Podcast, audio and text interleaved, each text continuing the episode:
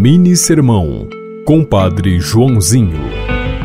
Alguns conhecimentos são conquistados pelo estudo, mas a sabedoria verdadeira é dada pelo Espírito Santo que habita em nós. Jesus aprendeu coisas com José e com Maria.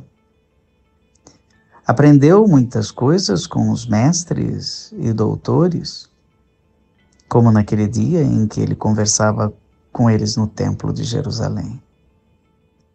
Mas quando o povo ouvia a pregação do mestre de Nazaré, ficava admirada e dizia: de onde ele recebeu tudo isso? Como conseguiu tanta sabedoria? E esses milagres? Não é ele um dos nossos? Não é o filho do carpinteiro?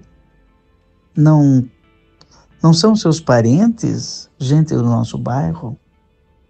Jesus agia na força do Espírito Santo. Ele mesmo disse: O Espírito Santo está sobre mim e me ungiu com a sua força. Você ouviu Mini Sermão, Compadre Joãozinho.